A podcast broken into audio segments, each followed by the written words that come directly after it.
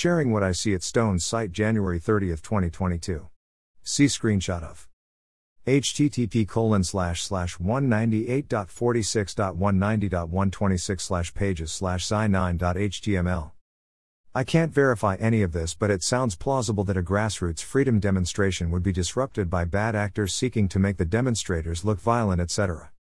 Please share this warning broadly, alert the authorities, and so on. There are more good people than there are bad people. January 30, 2022 Anonymous update from Canadian Freedom Protest in Ottawa. Canadians are identifying operatives, goons, infiltrating the freedom protest. Live streaming citizen broadcasters are tracking their whereabouts. Protesters are politely confronting them, and as soon as they are discovered, they leave. See quote and screenshot below. Greater than streamers, live streamers, track the goons. Most retreated from downtown Ottawa.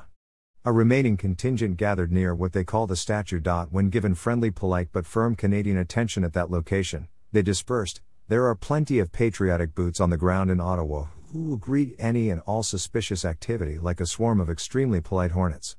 These based, free thinking, not fooled by propaganda, Canucks, Canadians, have their heads on a swivel, are extremely vigilant. Greater than. Greater than dash anonymous. Comment. Often, when citizens gather en masse at the grassroots to protest for freedom or against state abuses, two things happen. 1. Operatives appear on the ground, blend in, and provoke or commit acts of violence. 2.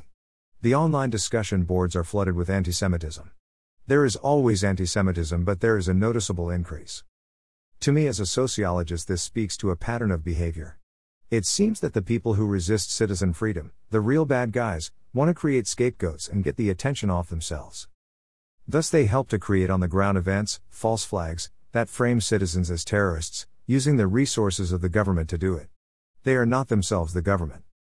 They also plant anti Semitic comments, memes, and symbols in discussion boards to as to artificially turn the conversation toward the Jews. Typically, people are trying to figure out what is going on and do not pursue the misdirection. People who take their recording devices, capture what is going on in real time, and it are doing heroic work to counter the lies which create false narratives which prove extraordinarily difficult to dislodge later on.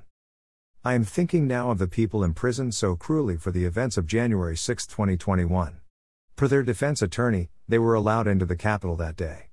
I saw them wandering in, stunned and quiet, watching the live stream with my own two eyes. It was captured by a reporter on the scene and reporting to Judy Woodruff. Source My blog from January 7, 2021. Yet they're being tried as though they broke in. We must get to the bottom of this who is provoking all the trouble?